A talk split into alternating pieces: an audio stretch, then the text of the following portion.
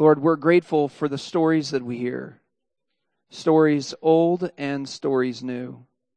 We're grateful that you, the same God who took the very scriptures, ancient stories, and you brought them to life, are bringing them to life among the people of this community even now. You are resurrecting people. That is what we mean when we say that we long for transformation. We want to know who you are, but we want to know who we are in light of you. And in transformation, we believe that you are not just making us more like Jesus. You are, in fact, helping us to know ourselves, and you are inviting us to be the best versions of ourselves. That is what we believe that the scriptures mean when it says that you are making all things new. This is what we believe the ancients understood, and that's why they sang sang psalms like uh, Psalms 147. And so this is our psalm here tonight, and we sing it in our hearts. We sing praise the Lord. How good it is to sing praises to our God. How delightful and how fitting. The Lord is rebuilding us and bringing the exiles back home. He heals the brokenhearted. He bandages their wounds. He counts the stars and he, he knows them all by name. How great is our Lord! His power is absolute. His understanding is beyond comprehension.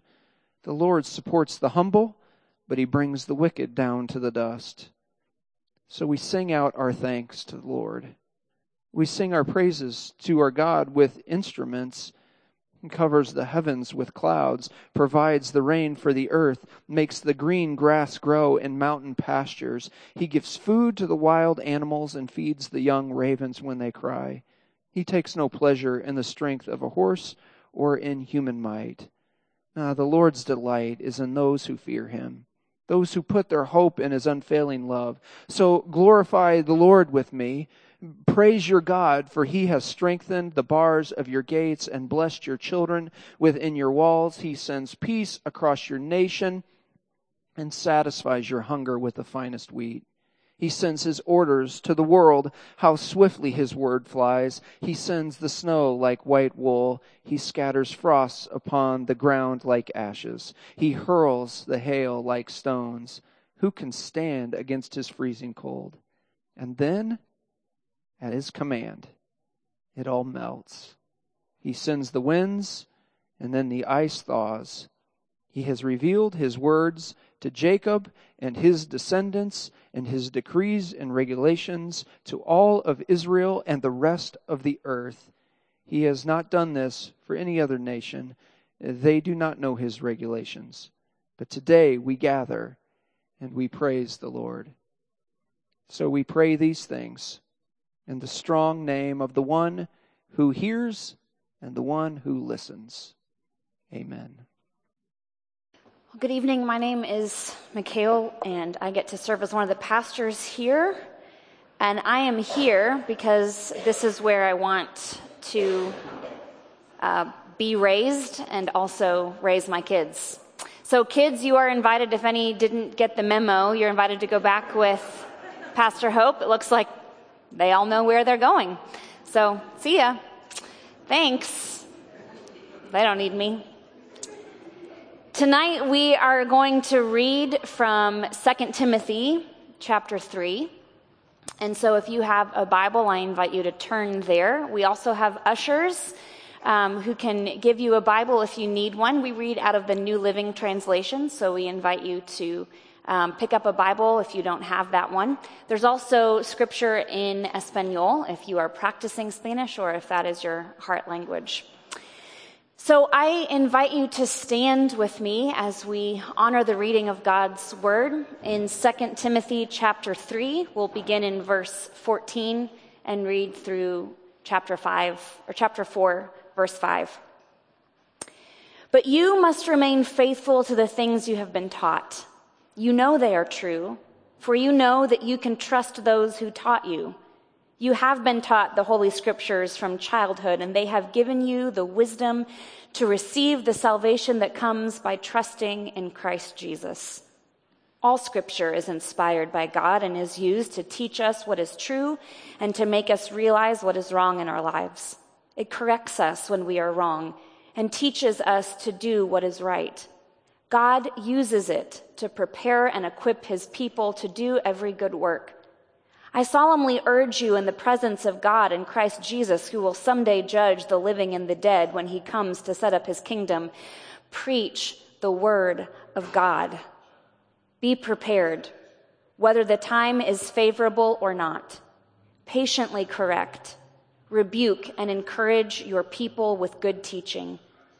For a time is coming when people will no longer listen to sound and wholesome teaching. They will follow their own desires and will look for teachers who will tell them whatever their itching ears want to hear. They will reject the truth and chase after myths. But you should keep a clear mind in every situation. Don't be afraid of suffering for the Lord. Work at telling others the good news and fully carry out the ministry God has given you. This is the word of God for us, the people of God. So together we say, Thanks be to God, and you may be seated. So we are continuing. We're almost near the end of Second Timothy. We've been studying First and Second Timothy the last six weeks together. Um, and we're looking to Paul's words to this young pastor Timothy to learn for our own selves how we can be faithful and even brave when needed.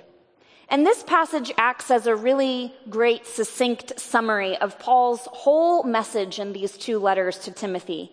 Be faithful.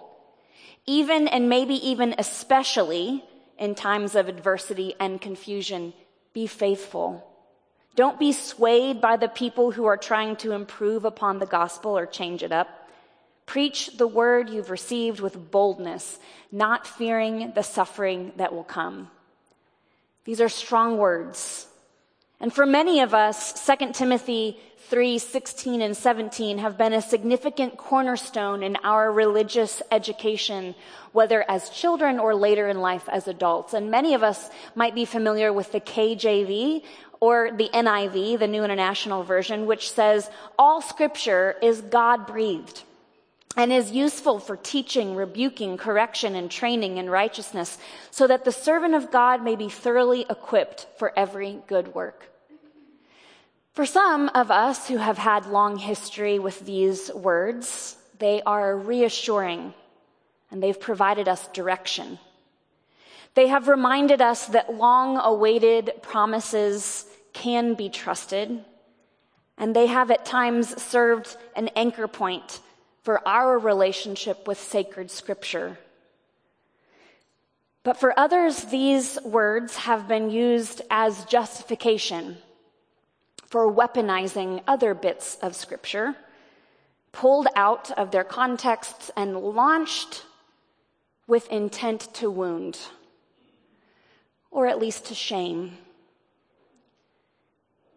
And, and that's a hard thing to get around. Still others of us have heard teaching from this verse in particular that explains scripture as therefore the dictated word of God without error in any detail. And all of it is exactly and precisely as God wanted it, which means you cannot question it. It is not flexible.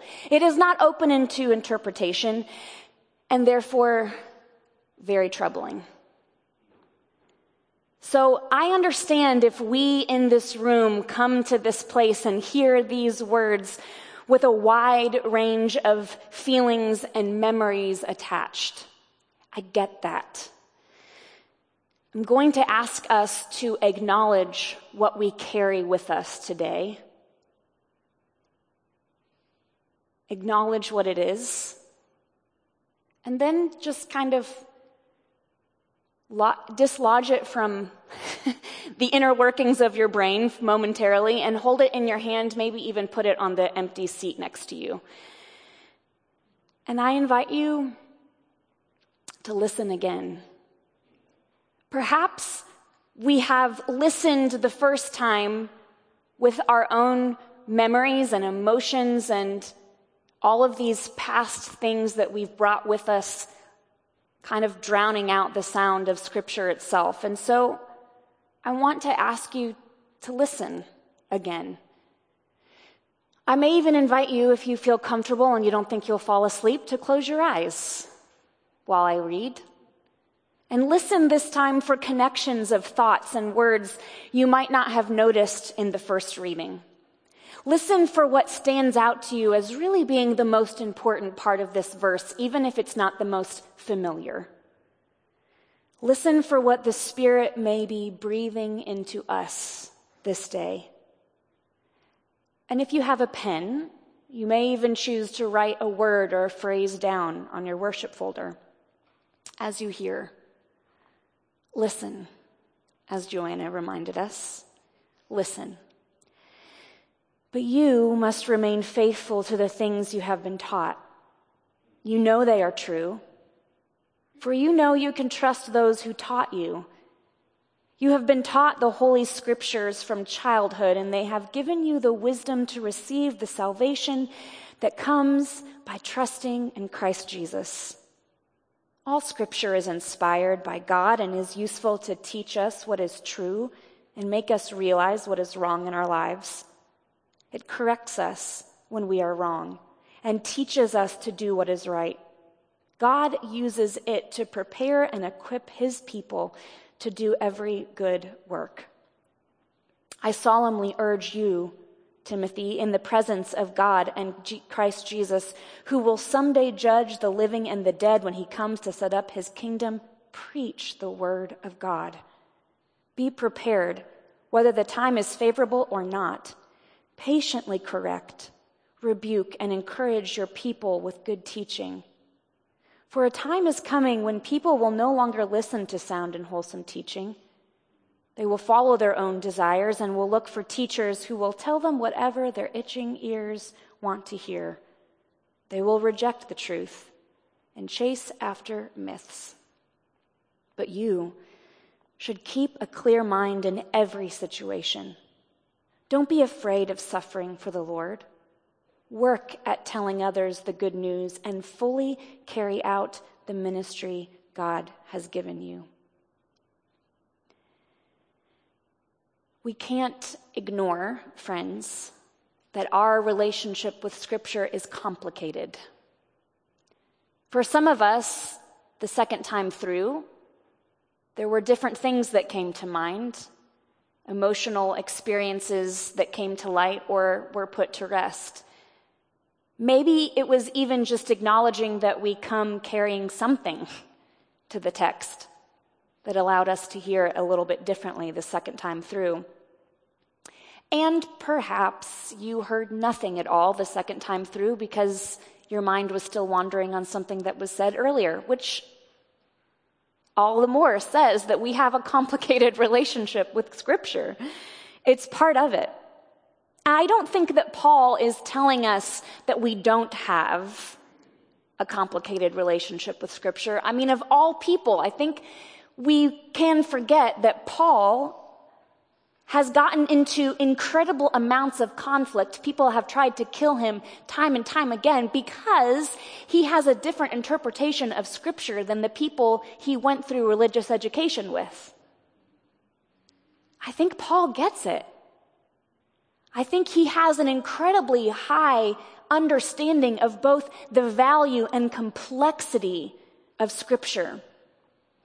So I think it is very purposeful and actually nuanced when Paul says, as it's said in the New Living Translation, that all Scripture is inspired by God. The, the, the natural rendering of his Greek words is that all Scripture is God breathed. It's reminiscent of creation itself, breathing life into Adam and Eve, breathing life into scripture that breathes life into us. Two years ago, uh, we spent several weeks of a sermon series digging into what we believe about Scripture and how Scripture came to us and our relationship to Scripture. And we felt that these were important enough topics that we adapted each sermon to have a permanent place on our blog. So if you were not here during that time and you're really interested, You can go back and look for those entries in October of 2017 on our website. But in the sermon about how the Bible came to be, Pastor Chris reminded us that all scripture began in the same way with God, not dictating words into being, but taking the initiative to have a meaningful encounter with a human, making himself known, inviting someone into an experience. And then this was such a crucial event, this God experience was such a crucial event that this person or persons didn't want to forget it. And they certainly didn't want others to forget about it. And so when this person or persons told their story, and they kept telling their story, and each experience created a new story and a new set of stories. And these stories were preserved, collected together for generations of oral tradition, carefully protected as they were told, memorized, and retold by people who were encultured to do a whole lot better listening than we customarily are. The stories provided shared language and history and they shaped individuals, and they shaped communities, and they shaped culture. And eventually, oral tradition was written down as well as spoken. But it was only 100 years or so before Jesus' death that all the scriptures we now know as the Old Testament were actually canonized as scripture, set apart that said these are sacred writings for the Jewish people. And it was this collection of sacred texts that Paul is talking about when he talks about scripture. They may have had one or two of the gospels available to them or parts of the gospel, but the New Testament was still several hundred years off from its canonization in what we know it today. And so Paul is saying that all scripture is God breathed. He's talking about the Pentateuch or the Torah the first five books of the Bible the historical writings and Psalms and Proverbs and all of the prophets. This was the scripture, Paul says, that provided the wisdom for Timothy to receive and recognize Christ. But if that weren't enough, Timothy said, Paul says, in times, if you waver in your trust of Scripture, Timothy, you can trust not just Scripture, but also the ones who taught you Scripture his grandmother, his mother, and Paul himself. Last week, Pastor Chris reminded us of these persons, Lois and Eunice, that are mentioned in Paul's letters. And he reminded us that the gospel will continue and the church will maintain its mission as long as bodies, as, as long as um, believers embody the message of salvation through our love and our listening, our willingness to suffer alongside others. And so Paul points Timothy not only to scripture, but to the ones who had embodied the meaning of scripture the virtues of Scripture and the courage found in Scripture to him. And I love this because I think this is actually what Scripture is in a nutshell. Scripture enables us to sit at the knees of our great, great, great, great, great, great, great, great, great, great, great, great, great, great, great, great, more greats, grannies, and grandpas than we ever have time to get to. It enables us to hear and learn from, to be encouraged by people who have lived this. People who say, You want to hear a good story? Oh, I got a good story. You want to know who can be trusted? Oh, I'll tell you who can be trusted. When we read scripture, we can often feel like it is an individual affair we can feel very isolated, even. We have it on our phones and our tablets, and we have individual Bibles that we read on our own. We seldom hear it read out loud, and we seldom read it together. But really what we have in our hands or on our screens, or maybe the little bits that are memorized, lodged away in our brains. This is a deep, rich web of connectedness. Scripture is relationship. And it is an invitation from past generations and from God, God's self, to join in the experience, to join in the imagination and the curiosity and the mystery and the exploration of life with God. Scripture is what opens our eyes and our ears and our minds and our hearts to experiences beyond our own. It's such a gift that we are not dependent upon the, the, wisdom and the experience that comes just in our 35, 65, 75, 85, 90 years of life. We're not limited only to our own story. And we also learn about this God through the experiences of others who have encountered God so that we can recognize this God when God encounters us. And we learn about ourselves in the stories of the humans that have gone before us.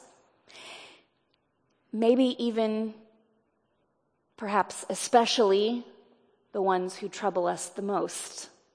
It's kind of like sitting around Thanksgiving family dinner and that really annoying older relative shares your DNA. There is something about you in that, and you can't get away from it. And it is only when we receive scripture like this that it is useful. But let's be clear that it is not useful in our hands as if scripture were some kind of tool that we use to make something that has come to mind or to do something that we have planned. It is actually useful for the Spirit to shape us as we are taught what is true. It shows us when we are wrong. It is not for us to use to rebuke others. It is for our own correction. And I think when we begin to experience Scripture as the tool that the Spirit uses to encourage us and teach us, and yes, at times rebuke us, we enter into a whole new, beautiful relationship with these words on a page. And they become alive. God breathed. I feel like I had an experience like this just last Sunday in this room with some of you who were gathered. Every Sunday morning for the last five weeks, uh, this coming Sunday, the 27th, will be the last one. We are gathering to pray together um, at 10 a.m. on Sunday mornings. And one of the things that we've been um, discerning together these last few months is some of, we have questions. What do we do? In particular, what do we do when we are out of space? Um, and on that Sunday, last week, October 13, we talked specifically about our desire to create connection and community among one another who are not like one another. But we recognized that there's a tension between our desire to have community and connection and making space for others to have community and connection because we're afraid of losing the community and connection that we have. And so we spent time talking about this and praying about it together. And our guide for prayer that day was the story of Jesus in Mark chapter 6, where he gathers a, a whole, well, not he gathers, a crowd of people gather around him, nearly 15,000. and he teaches them all day long. And then the disciples want to send the people away to go get food, also because probably they're tired. And Jesus says, no, no, no, let's, let's figure out how to feed them. And suddenly, fish and bread is broken and passed around, and there's this miraculous feeding of thousands of people with food still left over. And so, together as a group of, I don't know, maybe there were 30 or so people there that morning, we sat in little groups and we read this passage of scripture a total of three times. And we listened for various words and phrases. We wrote things down. We colored. We talked in our small groups. And then we had um, an invitation to share with the larger group what had popped in our individual brains and in our collective conversation.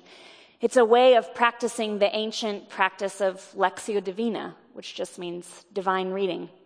So at the end of our time together, as we were writing notes, this is what the board looked like.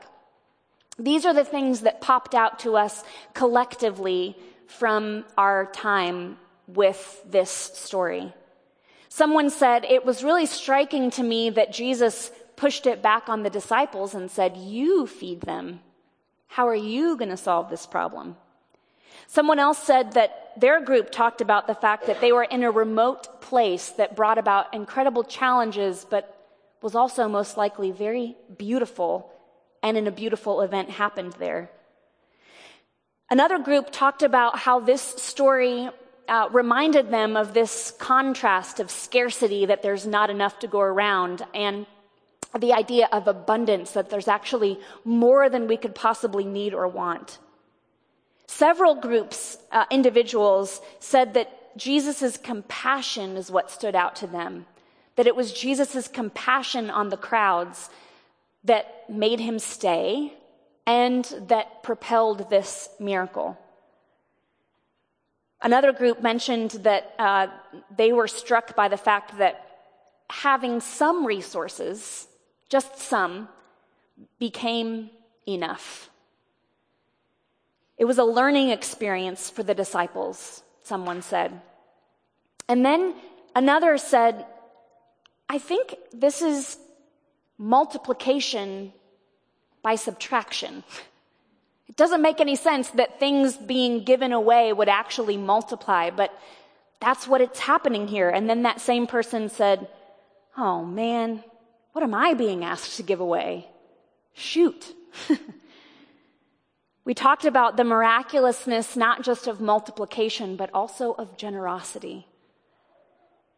And someone brought up the fact that this was not an easy process, that it was a little bit messy, but that the disciples and Jesus did it together.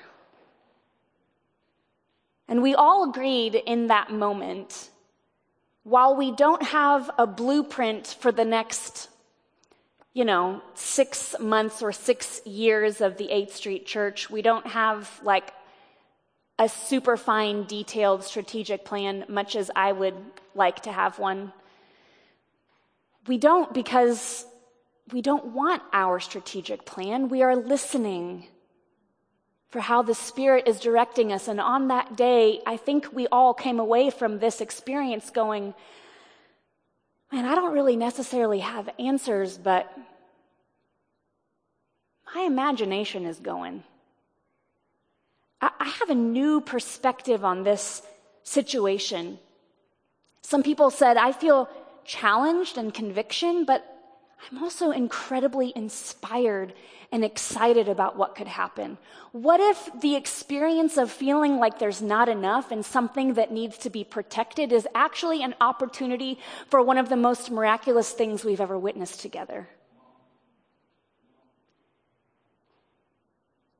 And I tell you that story because I think that is what it's like when scripture is useful.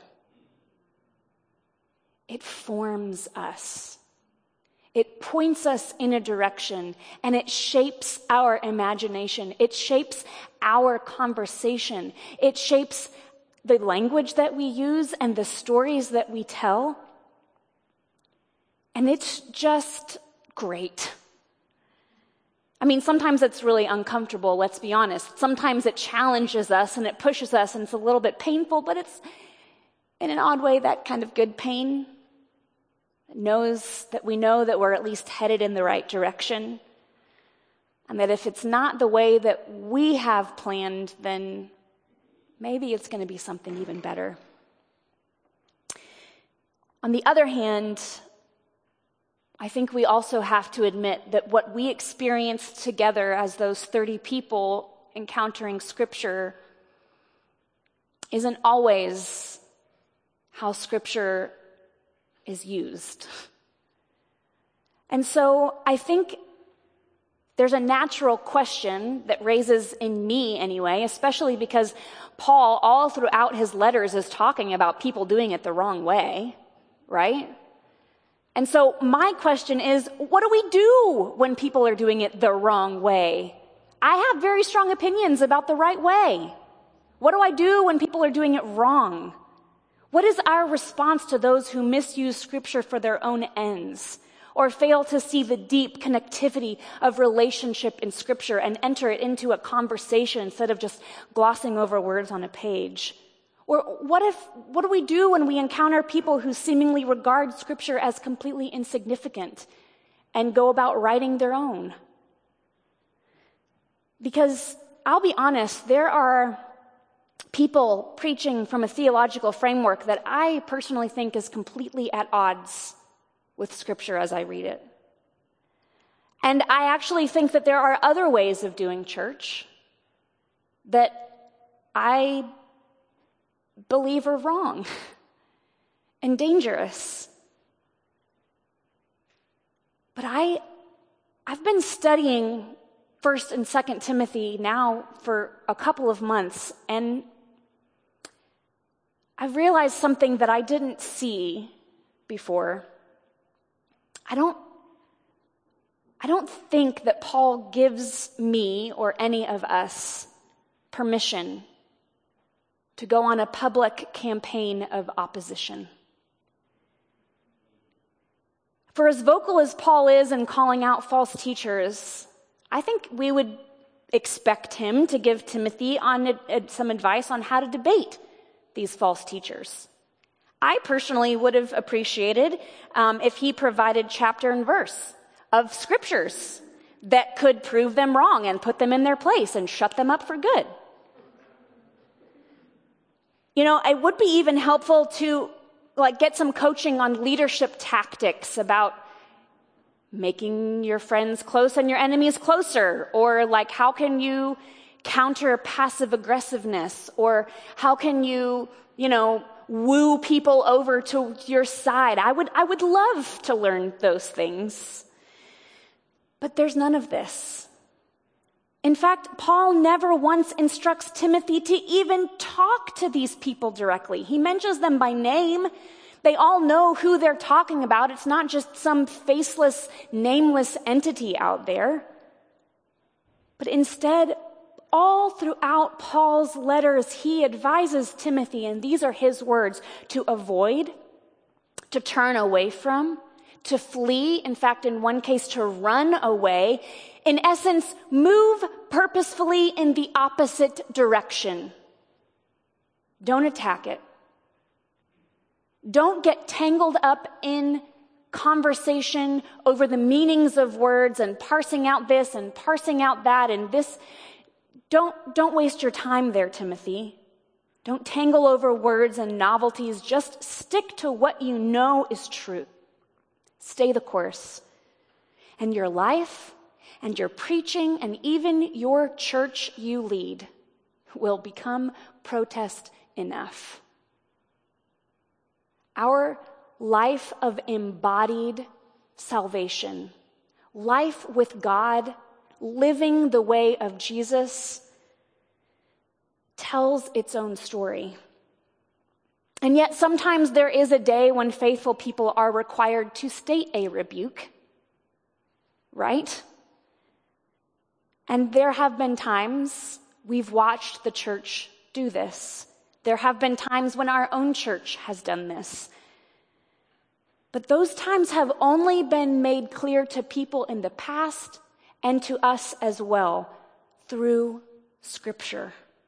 It has been the witness of previous generations that reminds us of our story, reminds us of who we are, and points us the way toward faithfulness. And so it is through scripture that we learn not only what to speak and what to speak against, but also how to do it with all the love and all the truth and all the discernment that the Spirit provides.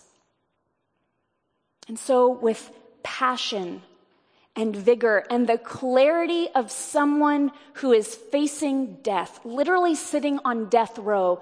Paul says you can, you can see the clap hand emojis, okay?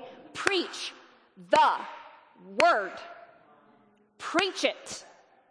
This is what you do. Preach the word. Preach the word. When someone pulls scripture out of context and launches, out and launches at a woman to silence her, preach the word that says there is no Jew or Greek, slave nor free, male nor female. In Christ Jesus we are one.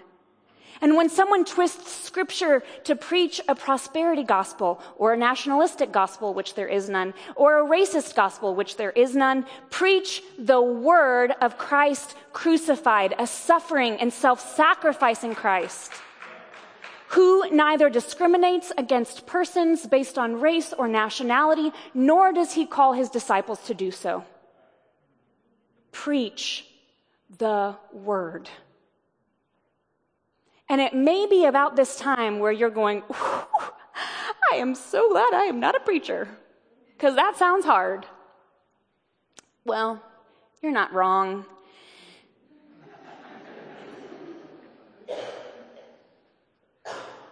But you know what?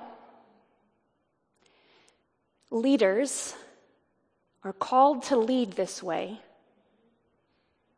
because we as a community are called to live this way. This is for us. This is not just for the pastors. This is not just for the clergy. This is us.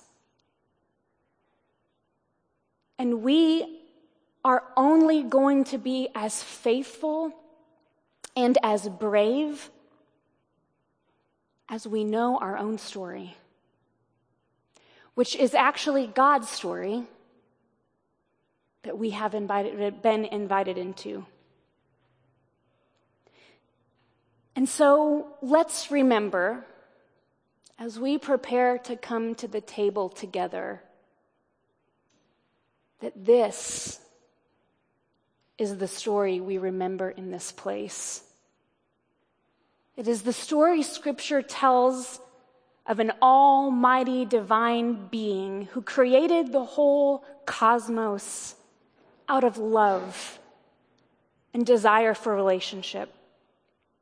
It tells us the story of humans created in the image of this God, carrying a beautiful and unique divine spark within them, but who were deceived to believe that that was not good enough.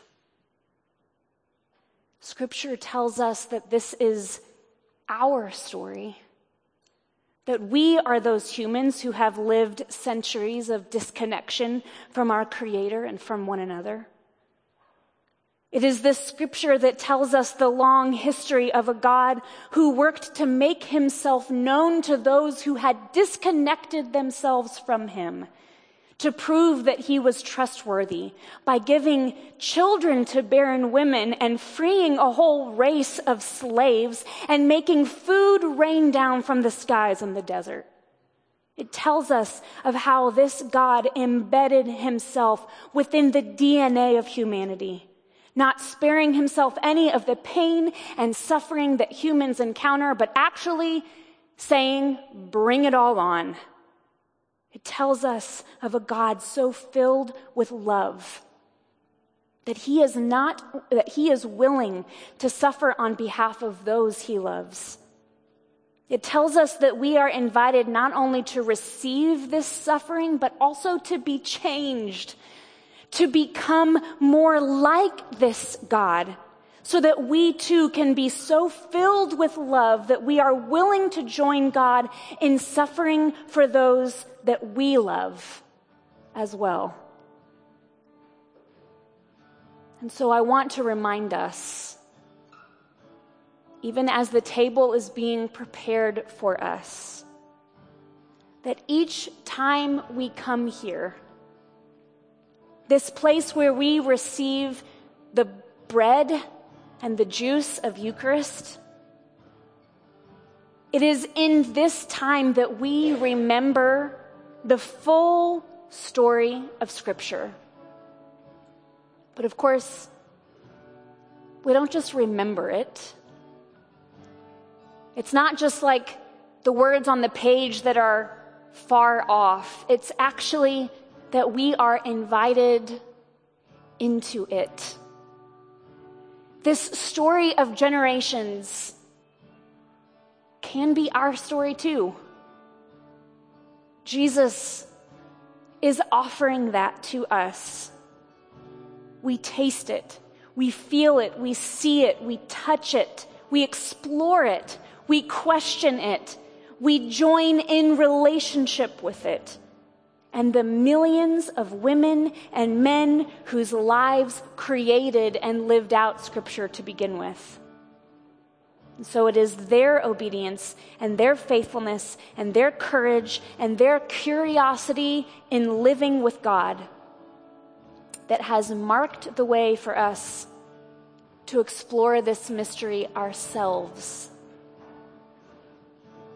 as we join life with God. And so I invite us into a moment of silence as we remember our story and God's, as we prepare our hearts to come to the table together. Jesus, we remember that on the night you were betrayed by the very ones you came to save, you took the bread and you broke it, and you passed it to your friends, and you said, This is my body, which is broken for you. And you drank from a cup and you passed it down, and you said, This is my blood poured out for the forgiveness of sins. And so, Lord, as we remember your words and as we receive your gift, we ask that you would breathe life into your people. Would these elements today not just be what they appear to be, but through them, would you Empower us by your Spirit to live faithful and courageous lives as part of your story. We ask this in Jesus' name. Amen. Our bread is gluten free because we want all to come. We want no barriers. And our cup is non alcoholic for the very same reason. In just a moment, you will walk down your aisle with your hands cupped because this is something that we receive, not something that we take. When you have received the bread, dip it into the cup and eat, and then you may return to your seat or linger wherever to pray as long as you like. When you are ready, friends, to receive and also join in this God story. You may come.